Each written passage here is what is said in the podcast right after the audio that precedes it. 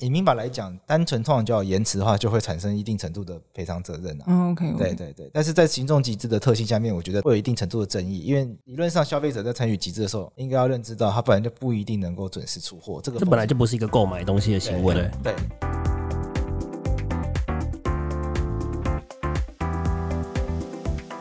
欢迎来到隔壁老王的实验室，我是老王。我说文我，是华华耶。这一周，哎，这这一周今天是呃那个十今天嗯的时间是十二月十四， 十月十，这这礼拜六有一个很大的盛事哦，是怎样？就是要投票啊。但你们为什么没有？ 对，完全完全没有人做任何反应真。的，你大哎家对大家都会回去投票吧完？蛋！对啊，这礼拜最重要的公投我日就。涉及，我就是个新北市民。对， 哦，我已经已已经对啊，我现在在在永和，哦，所所以你以不就用在不用回去。对，没错，我就在这边投一投就好哦我了。是台南人，我要回你。十二月一直回台南欸嘞、对啊，就就是想妈妈。 想妈啊，当妈，然是没有啦。就是其实最重要一趴就是我们这个礼拜六要去投票这件事情，这其实很重要啦。这一半蛮多人在网络上宣传的嘛。对啊，就是很那个很多不同的声音啊啦，什么几个同意，几个不同意，那个欸我这个真的很发言要喜欢小心一点哦各式对啊，我真的很喜欢各式各样的政治口号、欸对啊我，觉得他们真的超有创意的。政治恐慌就是比押韵的时间了，就是押韵大作，对啊，押韵创作大赛嘛，那四个个不同意，台湾更有利嘛？对对吗？嘛，四个都同意，台湾向前进，对对啊 对对对对对，像综艺综艺节目的押韵大赛这样就是子。天才。对啊。但是不管几个同意或者几个不同意，就是我们还是一个专业的集资的的节目。又来，每次我们都用这个来啊，超硬超硬，每次这个转专弯业找就是就是对，我们要往专业迈进这样。哎，没错啊，这次标题大家看就知道了，又是来到我们最喜欢的访谈集数 了。哎，耶访谈集数就是我们在这边混整场，就会有 专业大神来 carry 我们。躺赚，对，那我们这次想要从那个集资的角度啊，聊大家常遇到的一些法律相关的事情。大家说到说好，每个人身边都要应该有一个做律师的朋友。没错。对，这时候我们就由老王邀请我们的律师朋友直接登场，跟大家来解答一些常见的群众集资的一些疑惑啊，或者是怎么保护自己之类的。那我们就欢迎今天来宾喽，让我们欢迎桂法律智白话文的桂智。耶 Hello，大家好，，我是桂智。嗨，哦今天我们就是不是就是扮演啦，我们就只是个我们就是法盲，不用演， 我是我真真切切的法盲，刁民渔民啊对呢。没错，所以我们就是要来问一下说，因为群最近群众集资也是风风火火嘛，嗯，各式各样，不管是聂永贞啊，还是这个流光钢琴啊，嗯还有甚至前一段时间有所谓滴滴滴滴锅锅事件嘿，那反正各式各样的问题也造就了那群众集资跟法律的关系到底是什么？所以我们今天就是邀请了法律白话文的桂智来跟我们聊聊。好，哎就是我们比较认识你都是在那个法律白话文嘛，然后你自己也有自己的 podcast 频道是那个法科电台。对那其实我昨天有听，就是有很多在讲公投啊，有正反方出来论述这样子。对那对对对，那你现在还有在做什么其他的呃创作吗？或者是其他领域的工作？大家都以为我不做律师，大家以为你是专业的 podcast，大家以对不为是对？嗯做这些媒体的工作。其实我现在就是有两个身份，一个就是律师，然后另外一个就是法律白话文的运动，嗯法律白话文运动这个网站的站长。嗯然后在这个网站下面呢，法科电台是我们下面的一个节目，嗯对。然后我自己跟其他的像洛毅啊、浩佑一起来主持这个节目，嗯对。所以其实大概身兼二职，本职还是个律师啊，就是本呃两个都是我的正职啦。两个如都果是如果如果要我选哪个是正职，哪个是副业的话，现在很难选啊，因为两个都花差不多的时间。哦，对啊，然后一定要一定要强调律师是正职，不然已经付钱给我的当事人会生气。哎没错，哎 而且当当当事事人就在现场，我们就是当事人，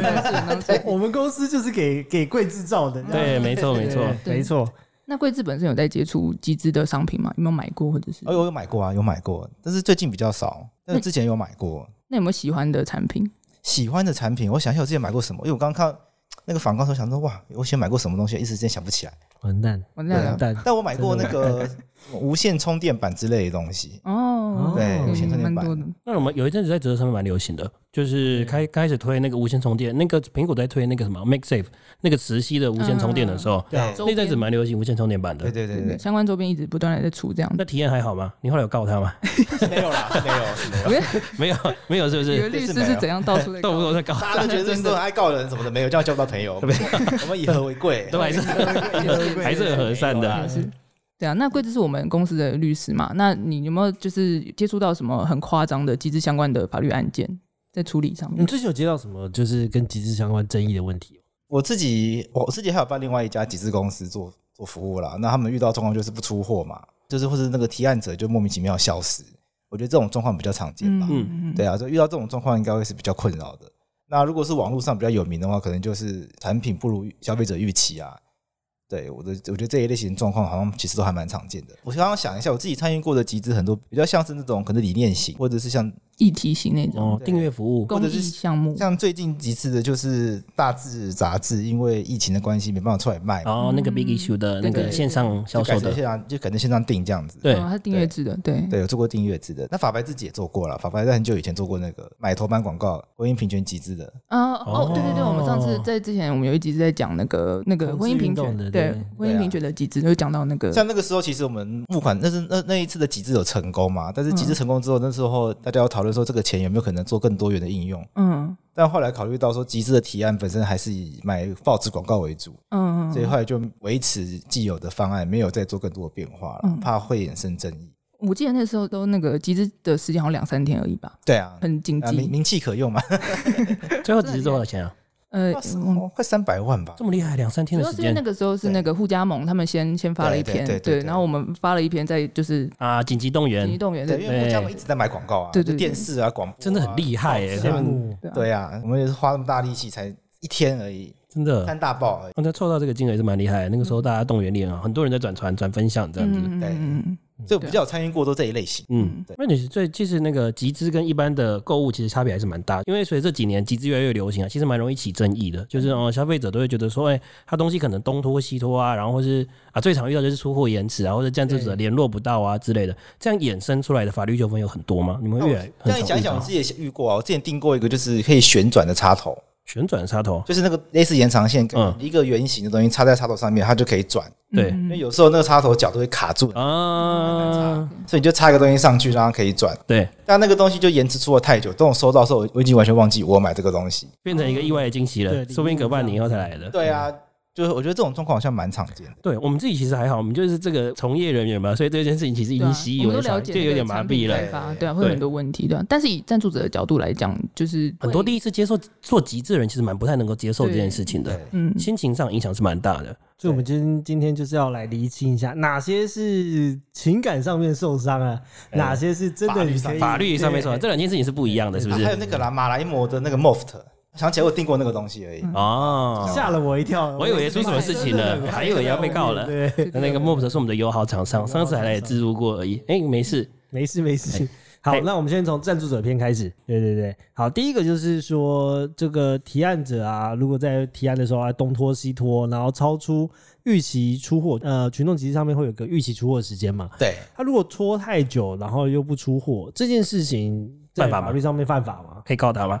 我觉得这个在群众集资上面其实蛮困难的耶，因为群众集资跟一般的电商的购物又有点不太一样。嗯嗯，然后我觉得要区分呢，因为群众集资的类型其实又又有什么预购型啊，然后有些是真的是付钱给人家，让人家去从一个点子到它可以量产。嗯嗯对，所以我觉得根据每一个不同的提案状况，其实是要做区别。在一般的情况下面，一一般电商的购物下面，当然我订货，你约定什么时候给我，你就要给我。对，对，对啊，可是群众集资它会有一个可能研发的特性，就是这种开发的未知的风险在里面。嗯那我觉得如果一开始就让消费者了解到这个风险的话，这件事情我觉得就没有那么绝对了，就没有那么绝对说我一定要在什么时候之前出货。可是这边是不是就有一个一个蛮冲突的地方？假设我真的有在这个页面上面有声明说可能会有各式各样的风险，导致于我延迟出货，那如果你不能接受的话，其实你不应该参加这次的群众集资。对但可是，在事情发生了之后呢，这个消费者一定会不满嘛？对嗯那那就会回归到消费者保护法里面。那是不是这两件事就冲突？因为我其实我在契约当下，就是我可以把这个整个页面当成一个契约嘛。对，嗯对，我已经在契约上面先说了说，呃，有可能会有这样的事情，那又会牵扯到后面的这个消费者保护法，那两者之间，呃，要怎么样去看这件事情？所以我就觉得会回到一开始那个提案的写法，有没有把它写的非常绝对，就我保证什么时候一定会出货。通常提案者是不应该太是看不会不太可能会写这么死，对对对，为难自己而已。对对啊，所以我觉得会回到一开始那个写法，然后再嗯是如果回到民法的规定的话，没有准时出货的话，消费者可能可以要求减价或者是解除契约，然后让你退，就是让你退钱呐、啊嗯，对，可是如果走到这一步的话，其实对提案者来说也是一个很大的损失。因为但提可案是者如果可以退钱就可以了事的话，其实某方面来讲也算是蛮 OK 的嘛，对不对？对我觉得以消费纠纷来说，其实走到底大概就是退钱。哦，不用会不会有他还要你赔偿之类的？我觉得不太可能会有额外的赔偿这。个赔偿是不太可能会成立的。对，因为我们在民法上面如果讲损害赔偿的话，你要证明你有受到什么样的损嗯害。哦，可能东西爆炸什么之类的。嗯对啊，那你单纯因为延迟受到或而受到损害的情况是比较嗯难以、难以想象的啦。对， OK，所以我觉得因为延迟出货而被要求退款以外的损害赔偿的话，我自己觉得是有点困难。了解。在在在民法上面是有机会成立的啊、譬如说你是一个很大型的工程，你你这批零件没有准时到那个工程现场，然后害人家 delay，那你可能必须要去负担人家后续的嗯后续工程的损失合约，的因为你自己在工程损失里面，你对它的工程应该有一定程度的了解。嗯可是，在一般的情况下面，我们单纯就是网络购物，对延迟你出就是货买个手机支架对是会有啊什么样的损害这样子？没错对，啊，这就是过程中延迟都要是一些意外或者什么不可抗力的因素才可以成立这样的，可能只有退货这样。以民法来讲，单纯通常叫延迟的话，就会产生一定程度的赔偿责任啊。嗯，OK，对对对，但是在行动集资的特性下面，我觉得它是会有一定程度的争议，因为理论上消费者在参与集资的时候，应该要认知到他本来就不会，他本来就不一定能够准时出货，这个这风本来险就不是一个购买东西的行为，对对不对？对，所以我觉得会回到不管是平台的包装，或者是呃群众集资，因为他参与的那个他参与者有时候会比较复杂，可能还会有顾问，或者是会有一些平台平方台嗯啊提平台提供的一些服务等等的，在做这一类型产品描述的时候，有没有把它描述的太绝对，嗯，太像一般的网购？我觉得那个会是未来发假设发生争议的话，假设评断的嗯一个法依院据啊、消保消保会啊，他们介入的时候，他们就会从这一部分来去评断。哦 OK 嗯 OK 了解，这件事情就是，其实是消费者在这个地方，因为群众集资这几年发展的很快，其实我觉得好像大家身为一个赞助者和消费者，其实对这件事情的了解还没那么透彻，对，就是好像没有人在宣导这样子的事情啊，或者总总是要等到出了一个大包，或者说真的东西很严重的跳票的时候，大家才会来关心这件事情。这方面呢，可能是倡导还不足吗？或者说大家可能还没有意识到这个东西的差别性？我觉得可能消费者没有意识到这部分的差别性了，啊嗯但是这个在另外一方面，就是平台或者是业者有没有特别去强调这样的差别性，我觉得也是一个需要考量的部分啊。嗯，对，那下一个问题就是，也是群众集资里面比较大的争议啦，就是现在近几年有些中国的产品来到我们台湾的集资平台上面卖，但是有些业者他们可能就是会刻意隐瞒它的来源定是来自中国，那人家就说就是哦，你们这边都是呃贴牌货啊，淘宝贴牌货这样。对，那像这种东西，呃，是有犯法的吗？我觉得这个这个问题啊，它处理到的是消费资讯是不是真实的问题。那在法律上面，这个问题它大概分两个层次去思考，一个是说你有没有故意骗人，就是明明不是中国的，你骗你却故意的骗大家说它可能是美国啊、日本啊、欧规啊等等的，嗯，或者是另外一种是我知道它是中国货，我只是故意不讲。然后所以有一种是积极的去骗别人，去骗消费者；，另外一种只是消极的隐瞒。那在消保法的规范下面，它主要会去规范的是，你不可以积极的去制造错误，嗯制造让大家呃制造消费者让他误导对错误的印象这样子。对，你不可以用一些积极的行为，譬如说你明知道是中国的，你故意学他美国，暗示他是美国来等等的。嗯那这个我我觉得这是不被允许的。但如果他只是刻意的不去提，那他也他也没有刻意去说啊这是日本啊这是什么，他只是刻意不提中国的话，他在法律上面的法律争议性就会降低许多。哦，对所以所以像产地的话，就是伤害了情感，但是其实你还是不能去对告他。消费者其实没办法，可能就是会有这种争争节点，就觉得哎、如果是差不多的商品，我来这边买反而买贵了，对所以他们可能会心中有疑虑这，但这其实这个不是一个犯法或是错误的行为。呃，对啊，这就只是不道德而已，因为他并没有去强调说我是日本的货，我是我是我是我是国货，嗯，对他只是没有跟你讲他来自中国而已。那或者是他可能写的很小，因为我们的商品理论上还是要标示产地。对对对，它可能上面有贴贴纸啊，或者在页面上面有一个很小的地方是有标志这件事情 的。对对对，但是如果他没有故意的让大家以为说这是欧规啊、韩韩国来什么的话，那就你不太能够说他违法，只能说他没有让大家，只能说他故意不让大家知道他是中国货这样子。对，但是但是这个时候可能会比较尴尬的是，假设你真的进入法院。那法官就问你说：“你买这个东西，它是不是中国货？真的有什么造成你损害吗？等等的。大部分情况下，你可能也很难去主张，单纯是因为它是中国货，嗯嗯就消费者就认为说我买到中国货，我就是损害等等的。嗯但如果消费者被商家欺骗、被体验者欺骗，说哦，我当初买这个是因为我以为它是日本货才买的，嗯就来发现中国货，啊那这就是完全不一样的情况。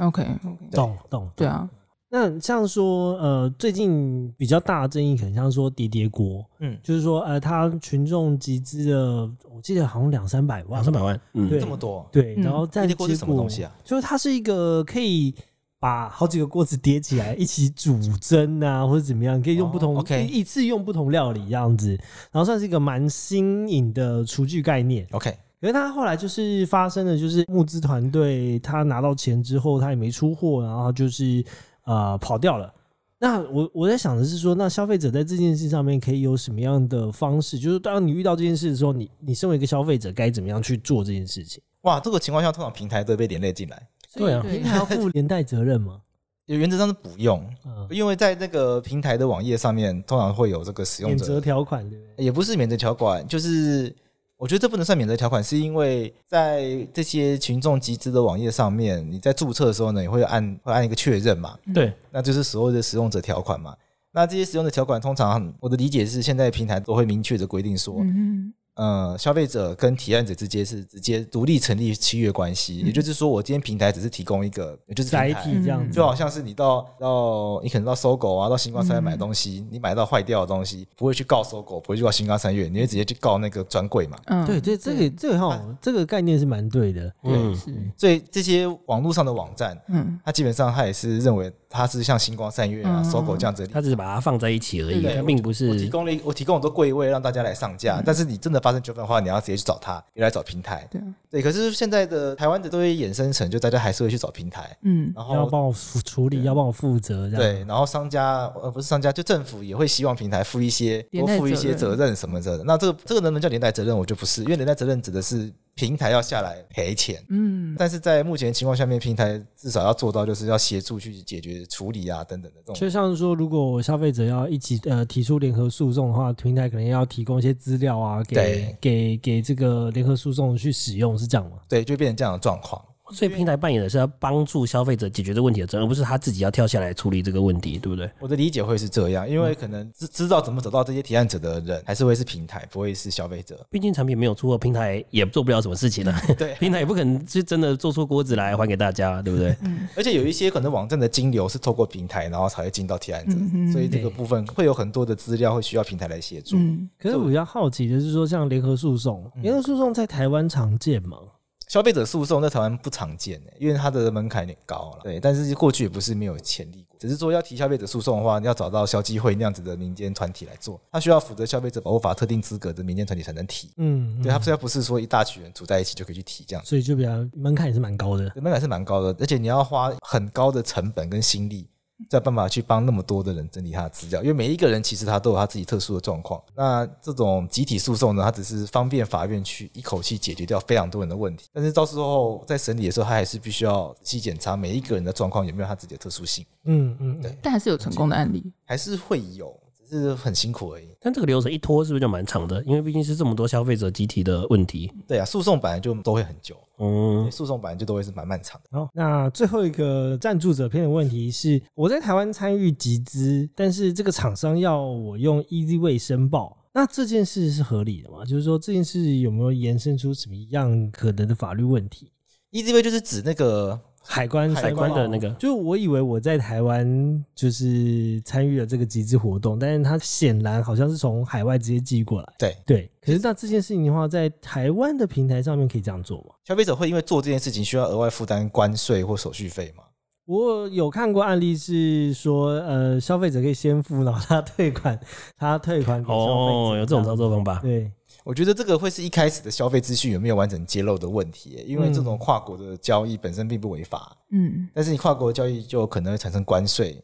可是我我比较好奇的是说，假设我今天买一个，我今天在台湾的平台上面买一个三 C 的产品，对，那通常我们会期待它要通过像是 NCC 或是 BSMI 这样的一个台湾检验。那一定要啊，一定要。，对，但如果我今天在台湾的平台赞助了这东西，但它却透过了 EasyWay 这样子海外直接进来的话，它其实就可以不用这个检验，对吧？那这样的话，是不是就变成说，好像透过了台湾的平台，跳过了这个步骤去做这件事可情？是那在台湾的那个卖家就会有问题吧？因为在台湾的卖家，你你在台湾境内去贩售不符合 NCC 规范的对三 C 产品，我觉得是卖家会有问题。对，所以反而应该是要去平台要，假设有人去检举的话，平台应该要协助去呃，不管是下架或是辅导厂商去拿到这样的一个认证。对，对那如果而且今天是消费者的话，我可以去有什么样的的管道？就只能去 NCC 检举，是这样吗？我觉得消费者的话是要先看他有没有觉得他自己受损、欸、因为消费者如果他还是拿到了这个机器的话，那他消费者他也是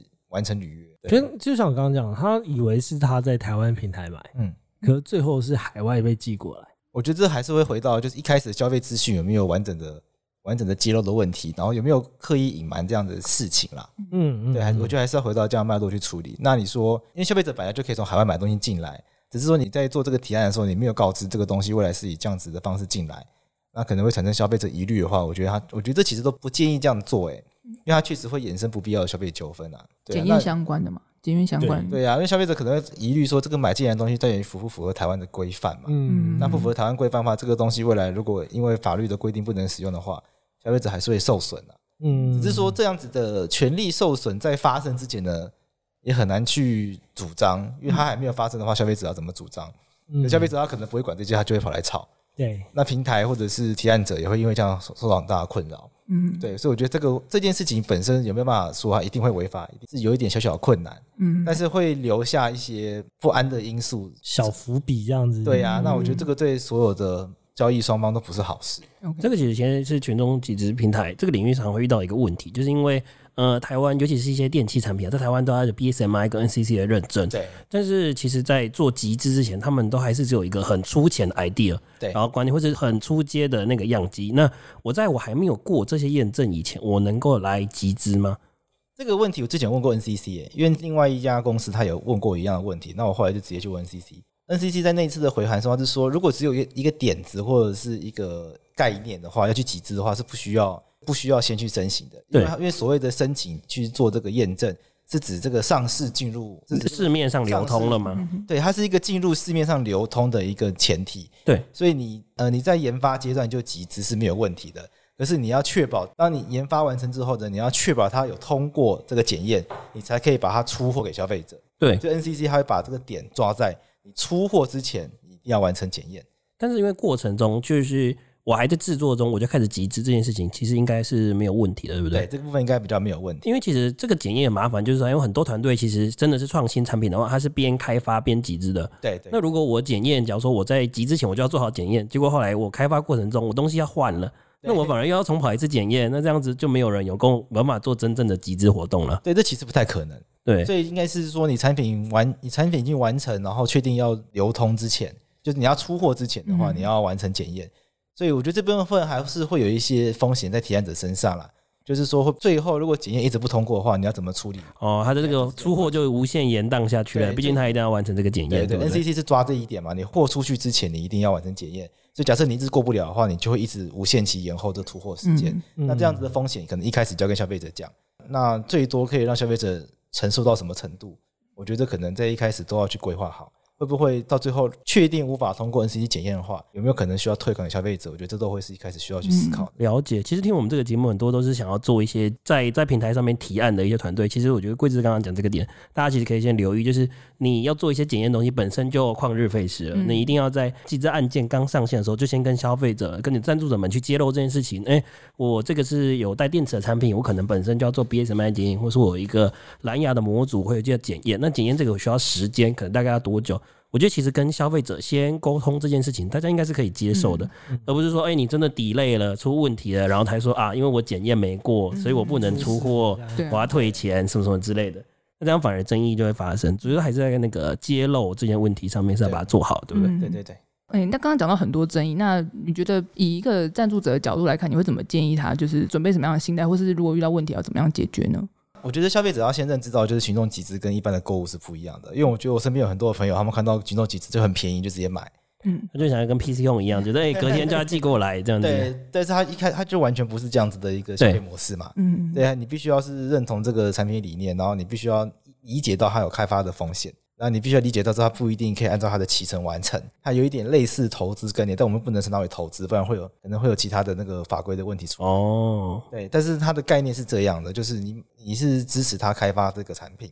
那它开发成功之后呢，你可以用当初约定的价格买到这个东西。它的概念我的理解是这样，所以我觉得要让消费者一开始就这个认识，是大部分的产品也许都可以顺利就去交货，但并不是每一个开发它都可以是顺利完成。那甚至是在无法顺利完成情况下面，也不一定可以取回当初全部的款项，因为这款项本身就带有赞助的性质。 ，OK，，对，所以我觉得消费者在一开始在做、呃心理准备嘛，心理准备对是对，需就要要的先认知到对说，对，就有可能会延迟啊，有一些就是时间上的成本要要负担这样子。所以慎选开发者，我觉得也是重要的。嗯消费者哦，慎选开发者，对啊，嗯、跟根据他有没有什么样的经验，嗯，或者说谁帮他背书，对，这件事情都都可以当成你去纳入选考择量之一。嗯，对，你给你选择你要赞助哪个团队的因素之一。对，我想这个你们应该很有经验吧？就是对怎么样去评判一个提案者，他是真的有办法把一个商品做出来的，还是他可能就是我们现在是蛮幸运的啦，几乎都有做出来。这个我们之前哦的节目也有聊过这件事嗯情，就是你其实可以上网，因为很多现在都是从那个 Kickstarter 啊，或是国外的团队进来的。那他们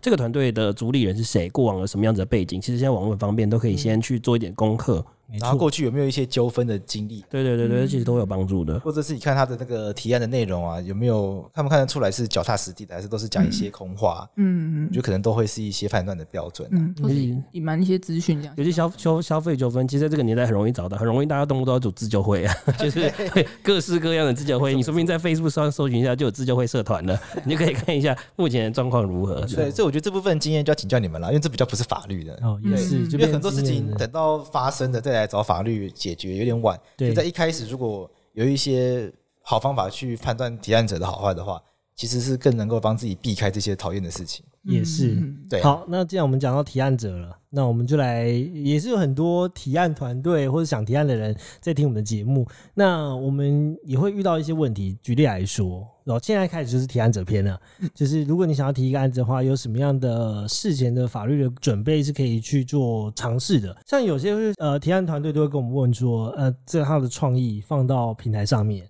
那就曝光了嘛。对那这个曝光之后，如果会不会就很容易被人家抄袭？那如果我被抄袭的话，我应该怎么做？对，对，那这个的话，贵子有什么想法？这个有两个，就是很想讲讲，这个就是智慧财产权的问题，就是我们讲的商标、著作跟专利这三大项。那你将你的点子放在网络上面，那势必大家可能会来抄袭，会来学习。对，那如果技术方面的话，我觉得势必是要考虑重要的技术需不需要用专利来保护。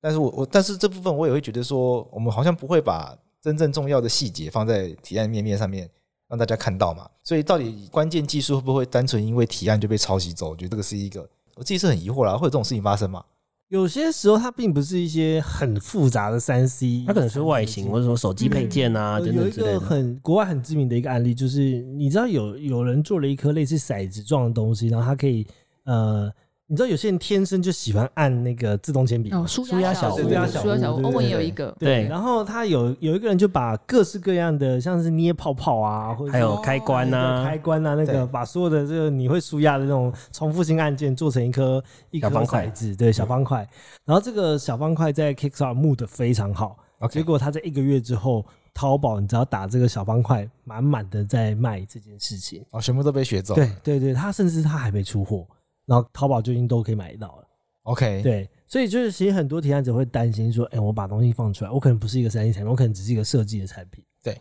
那设计产品其实呃呃风险就是在于说，它其实是有外观有理念，但它其实制作上面不难。对，那这个该怎么办？这个真的确实困难，因为这个不是只有群众集资会遇到的问题，我想所有各行全各部的业。可能只要是会出现在市面上的，立刻被山寨的情况，我觉得很常见。所以，如果要用法律方式来思考的话，我觉得可以思考这样子的一个设计有没有可能注册专利。那我们专利有分三种，一种是发明专利，第二种是新型专利，第三种是设计专利。那设计专利，它讲白话一点的话，是针对一个外观去注册专利，它一个特殊的外观。那未来针对这个外观，只有你可以去使用。对，所以我觉得，如果要第一个要去保护的话，以法律的手段当然是专利。但是专利会有它的困扰，就是说，第一个你要花很多钱注册，它审查需要时间，而且它是它是它不是国际的，就是说你要在你在美国注册的不能来台湾用，哦，美国的归美国，哦台湾的归台湾的等就变成等。全世界都要去注册。对，所以我觉得这个确实在法律的保护上面，它有它一定的难度啦。所以就变成说，你到底要先做完保护，再上集资或上贩售，还是说你其实是要去抢那个呃这个商业的时间，呃对放弃了这件事情？我觉得变成说，团队要自己去考量这件事，对不对？对，那我就是想了解，那是以一个提案来说，到怎么样的程度可以去申请专利或是是那个智慧财产权啊？就是他如果很粗浅的 idea，或者有那种，因为有的团队在刚开始的时候就只有就那个 sketch 线稿嘛，对这个线稿，或是呃，至少只有外观可以动，然后里面还不能动那个阶段，这样子我有一个 idea，它就已经可以去申请保护了吗？呃，简单的讲话是一个技术，它必须要到一个具有进步性，我们才它才可以去申请专有利。进步性。进步性指的是说，你这个专、你这个技术或你这个构造可以达到的功能是以前做不到的，你要证明这件事情。哦，那我我们之前在我之前在大学修专利法的时候，帮老师做投影片，然后我们找到一个最有趣的例子是最好理解的例子是御饭团的，就 Seven Eleven 那个御饭团的塑胶包，哦，它中间把它撕开，嗯然后左右再把它撕开那。个三角形的是可以，那个三角形的设计是有专利的，因为它一撕开一拉，然后你把它扯开之后，它的海苔才会碰到饭，嗯对所以海苔就不会软掉。对对对那，后来有另外一种。有另外一种类似概念是圆形的，因为台湾人的饭团是圆形的，嗯，就 Seven 粉有出现另外一种饭团包装是圆形，它也是撕开来，然后你把它扯开来后，你可以很好拿。那那个圆形的塑胶套，它去申请专利就没有被通过，因为他们认为专利局认为跟之前这个三角形比，它没有进步性。他们有造成人类的进步，所以是嗯他不们是？就认为它是达到一模一样的功能，但是只是形状不一样。嗯所以三角形的有通过，但圆形这个没有通过。是哦，哦，很有趣的一件所以事。用这个案例来比较的话，应该比较好理解。哦嗯，我突然想到一个，我们以前在上设计的时候，就是那个有一个也是跟便利商店有关的，就是那个呃那个纸盒牛奶的那个洞，你们知道吗？就是哦，跟插插吸吸管管那个的洞，洞那个，也是有专利的。哦，OK，新鲜屋对，新鲜屋，对对对，新鲜屋，它那个也是有专利，就是它在那边开一个洞，它就是一个模具而已，但是它那个然后因为那个专利赚了好多钱。它就造成人类社会的进步了这。是很巨大的进步哎。对啊对，你看就是一个很小我的，再也不用很一小的直东挤不西开那个牛奶盒 了。对，所以真的是有时候不是那种技术很高明的东西，也可以去申请那个专利，只要你的那个点跟大家不太一样，这样。对对对，没错。嗯嗯，那专利它有个好处啊，是你可以先申请，然后它申请期间，你如果产品就先上市的话，你要你可以先说我的产品正在申请专利中。那未嗯来你的产品一旦通过专利申请的话，它的保护会回溯到，哦，它是要开始在过程中，它就可以被回溯了对，。它有一个 OK 这个，它有一个这样的规定。所以我可以先去申请，所以你会建议说，大家这样的团队可以先去申请个字号。我记得申请字号应该不贵吧，对嗯不对？专利的我还真的不知道多少钱，因为我还没有申请过专利。但总比申请过全部跑完之后才上那个成本，可对啊能还是会有点然后又有差争议应该这样是。对嗯，所以说有个创新产品，至少你决定要上集资平台前，就可以先去拿个申字请号，对。呃，反正不管最后有没有通过，但至少你在流程中了。嗯嗯这样其实就有保护的效益。那最后审核没有过，那那那就算了嘛， 就是把我我再把东西删掉嘛。我顶多跟消费者讲一下说，哦，后来这个应该不用特别解释啊，然后解释好像蛮奇 怪的，嗯，啊反正就没有过嘛对。对 对，没错但没错不会有人落井下石，反正你先申请就有保护的效力。那之后真的你这个产品热卖或者这个 idea 被证实是真的对人类社会的进步是有帮助的，那你就可以溯你及只既是往。你只是了解一件事，就是你的设计可能对于人类进 步没有帮 助，没有被通过，超难过哎！我好不容易想了一个 idea，他们但你说，嗯，我觉得人类社会没有因为你这个有什么太大的 的进步，不过就是一个笔记本嘛，还不过就是一个牛奶盒上的洞。哦，不笔通记过本你这个哦，哎、我没有说 意图你不要自己对号入座，我没有很多笔记本都很赞，好不好？哦赞好。很多各种，说到笔记本，我们来聊另外一个。对，桂子，你有看到这你是想这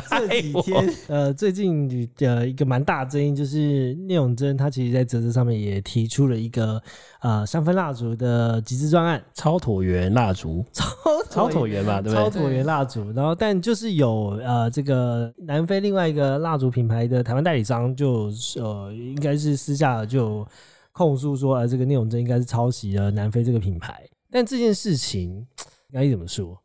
当然，在著作权法讲抄袭的话，就会讲到一些其实不是很好用的标准啊，就是什么，呃譬如什么什么线条上啊、结构上啊、什么脉络上啊，是不是具有高度相近这样子的一个？所以在法条里面就很详细的说哪些哪些是标准是不适用的哦这，些标准都是最高法院讲的，最高法院大法官出 来。但是这些，但是我觉得这些标准本身没有很好用，是因为它是在讲有没有实质近似的问题。嗯然后实质近似其实它是一个很主观的问题，嗯它讲的白了就是你把它放在法官面前，法官会不会觉得它是同样的东西了？那你换嗯也是你可能换了一批法官，他就有不一样的想法。嗯哦，所以这个是这个判定也是很主观的，其实著作权法在讲抄袭或或者是这种山寨问题的时候，它真正的难点就是包括律师或法官、检察官都一样，它其实非常的主观呐、啊，这个就是很多音乐的时候都会说啊，抄袭国外什么什么和弦啊，抄袭什么什么音乐。嗯那其实这种能用的和弦，一首歌用常用的和弦那几个嘛，啊那拼拼凑凑总是会有类似的，那就很容易起这种类似的争议。对，所以在判定上面其实是很困难 的。所以到底这两个东西长得像不像、类不类似，在过去的案例里面，他可能会去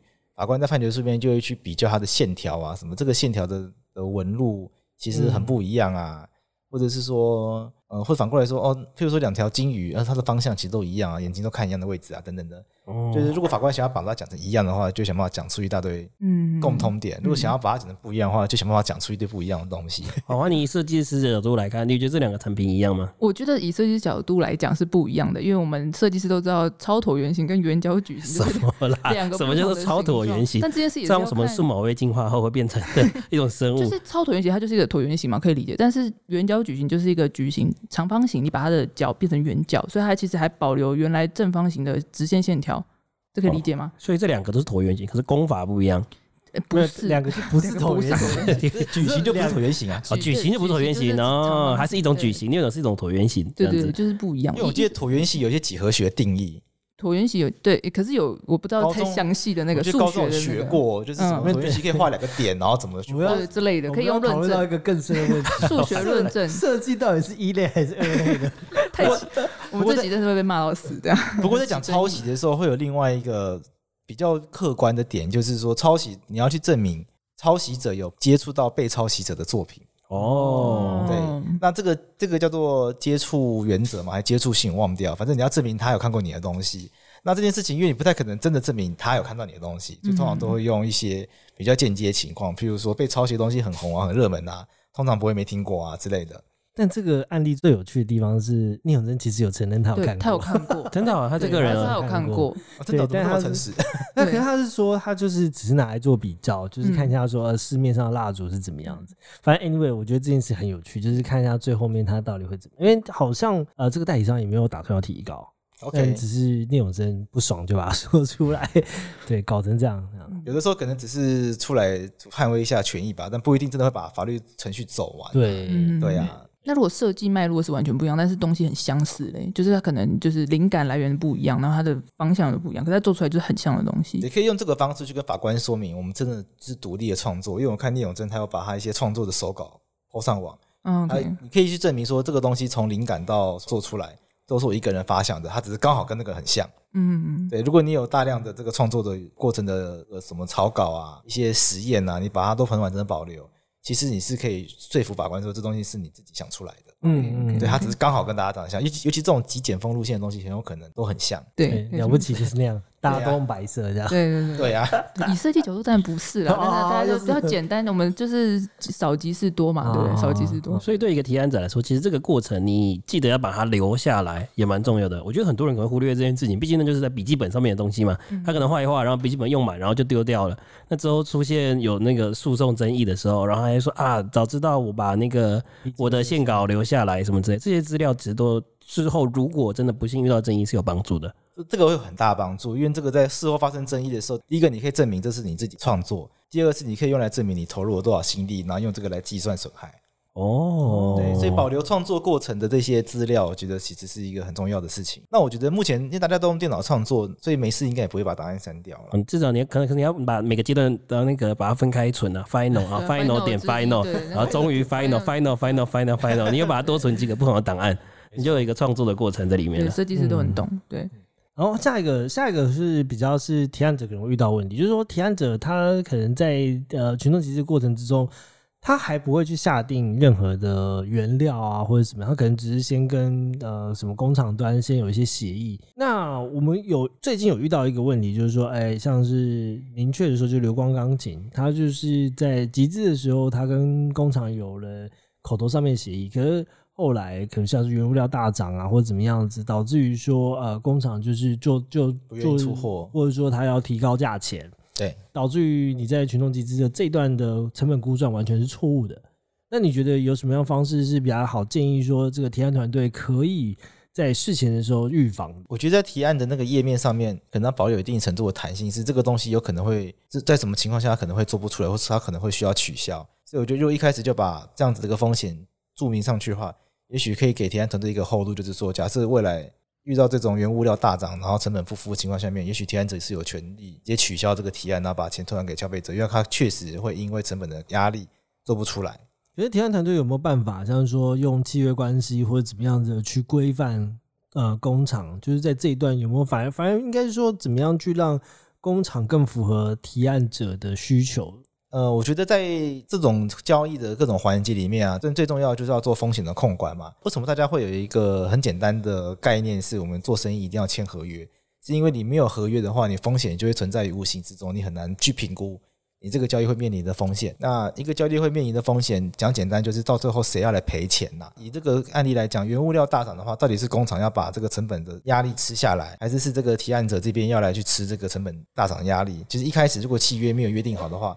对于提案者这边就很没有保障嘛。如果提案者跟工厂之间就直接签一个契约，那这样子的情况下面，这个成本就会必必须是工厂来承受的，因为它这工厂按照合约，它就是必须要出货给你，除非在合约里面他们有另外去处理这个状况，否则原则上这个风险它就会转到工厂身上。嗯，所以为什么一定要去签合约？就是在透过讨论合约文字的过程中，他让双方可以慢慢把这个交易中可能存在的哪些风险，让它浮上台面，然后大家去做合理的分配。因为大家在谈交易的时候会谈到价格嘛，那这个价格必须要反映双方合理应该要去承担的风险啦。那如果你都没有签合约的话，坦白说，在完全没有签合约，只是口头情况下面，双方也不是没有合约。很多人会以为哦，没有签合约就不算数，等于就不用出货。其实也不是这样子的，因为我们民法关于买卖，它是口头就可以成立的。，对，嗯，只是说你在没有白纸黑字的情况下面呢，你一切的规定都要回到民法，按照民法来走。那民法的规定有的时候不是那么的完整，或者是不是那么切合我们的需求，所以这会造成我们在风险管理上面很大的困扰，才会在事后发现说，哎，我当初以为是这样，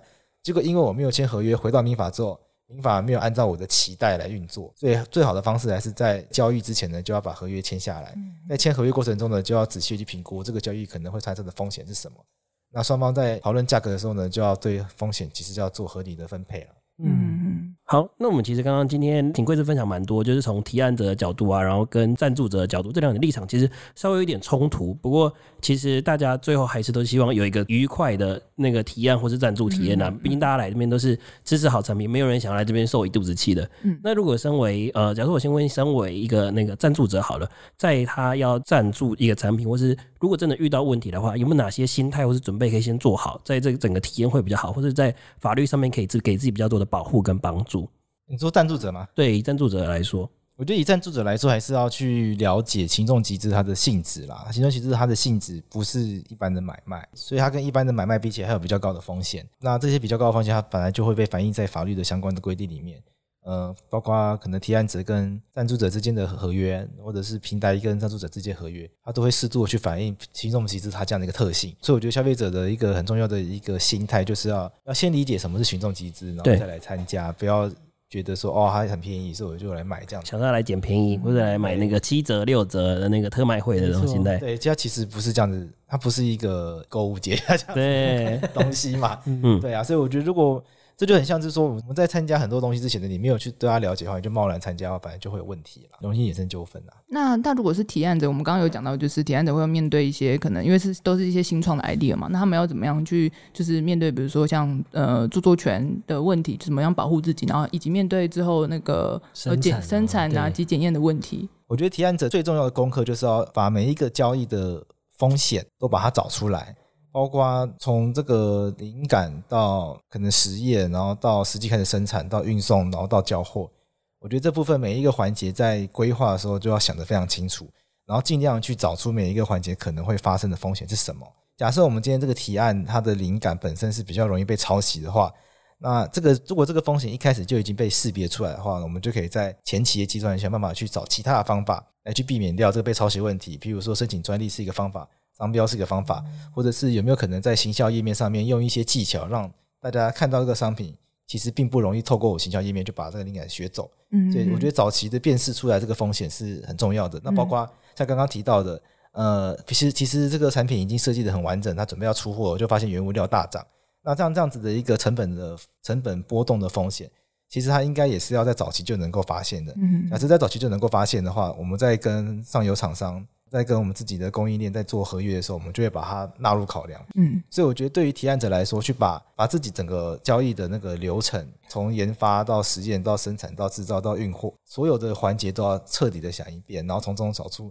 每一个可能发生风险掉在哪里。嗯，那这样子，我们才可以再进一步把这些风险用法律的方式去把它处理掉，让我们整个集资专案可以在最低风险情况下完成。 OK，啊，然后包含那个，如果真的不小心真的发生意外，可能要延迟，那你也不要忘记要跟我们的赞助人保持沟通，这样子要让大家知道 我们现在呃可能生产啊检验到哪些流程，不要就是直接落跑，那真的就是告你全家。没错，这真的是我们每一集都在呼吁的事情对，，就真的是真的，最常遇到问题是提案者遇到不知道怎么处理，嗯，选择不处理这样 子，啊，就可能消失啊，或者就是觉得先解决线下的问题，然后忘记忽略去跟那个消费者沟通这件事嗯情，嗯嗯其实在在集资平台上面真的非常的重要。对，没没错错，而且你把这些风险都找出来之后，其实你在前期就可以跟消费者进行沟通，嗯，那他们就知道说这件事情其实会有这样子的风险，嗯那我们用什么样的方式去避免？那对假设它发生的话，我们会怎么处理？我嗯觉得一开始这些说明都有到位的话，后续的纠纷当然就会少。嗯，都是提案者都要注意的，这样对，对， OK，好，那我们这这集就聊到这边喽。如果想要知道更多